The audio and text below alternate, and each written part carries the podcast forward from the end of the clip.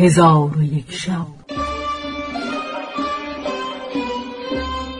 چون شب پانصد و دویم برآمد.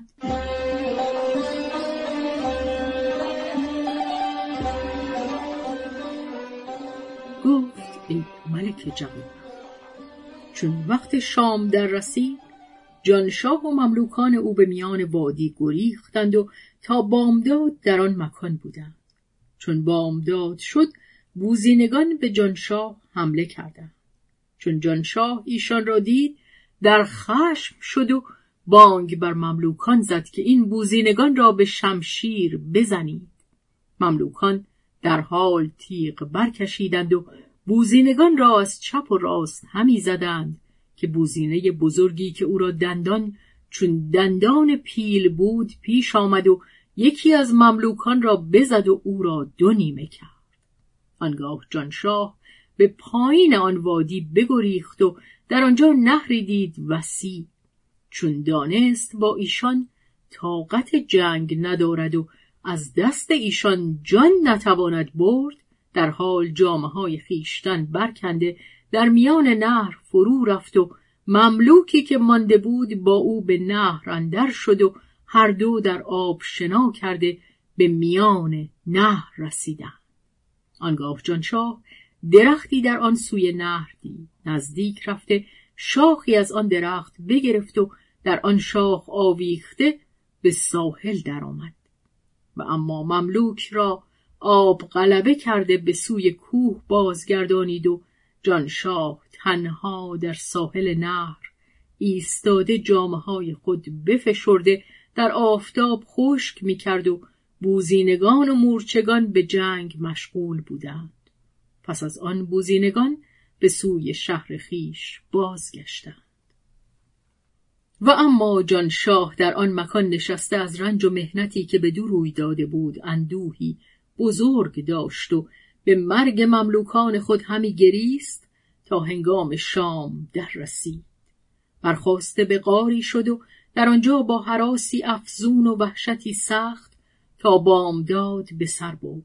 پس از آن برخواسته روان شد و شبان روز همی رفت و بیخ گیاهان همی خورد تا اینکه بر آن کوه که چون آتش افروخته بود برسید و در آن کوه همی رفت تا به نهری که به هر روز شنبه خشک می‌شد برسید.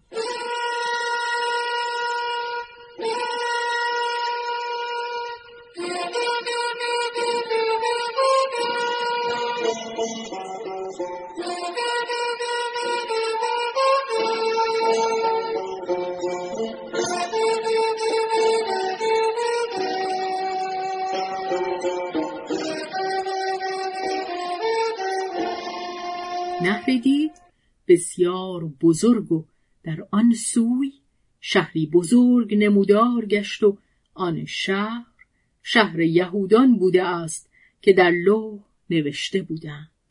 پس در آن مکان توقف کرد تا روز شنبه درآمد و آب نهر بخشکی جانشاه از نهر گذشته به شهر یهودان رسید. در آنجا کسی نیافت و در آن شهر همی گشت. تا به در خانه ای رسید. آن در گشوده به خانه اندر شد. خداوند آن خانه را دید که خاموش نشسته و سخن نمی‌گوید.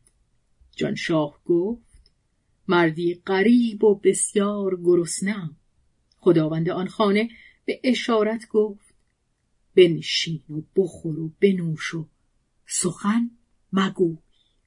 پس جانشاه نزد ایشان نشسته خوردنی و نوشیدنی به کار برد و آن شب در نزد ایشان بخفت. چون بامداد شد خداوند خانه او را سلام داده به او گفت از کجایی و به کجا خواهی رفت؟ جان شاه سخت بگریست و قصه خود به یهودی فرو خواند و او را از شهر پدر و مملکت او بیاگاهانید.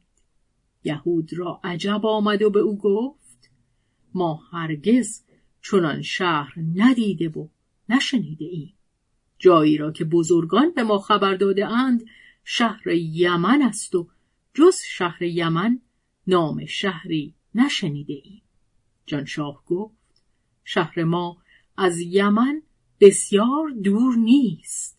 یهود گفت بازرگانان یمن گفتند که از یمن تا اینجا دو سال و سه ماه راه است.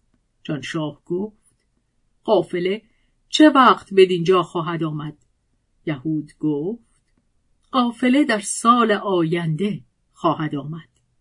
چون قصه به دینجا رسید بامداد شد و شهرزاد لب از داستان فرو بست.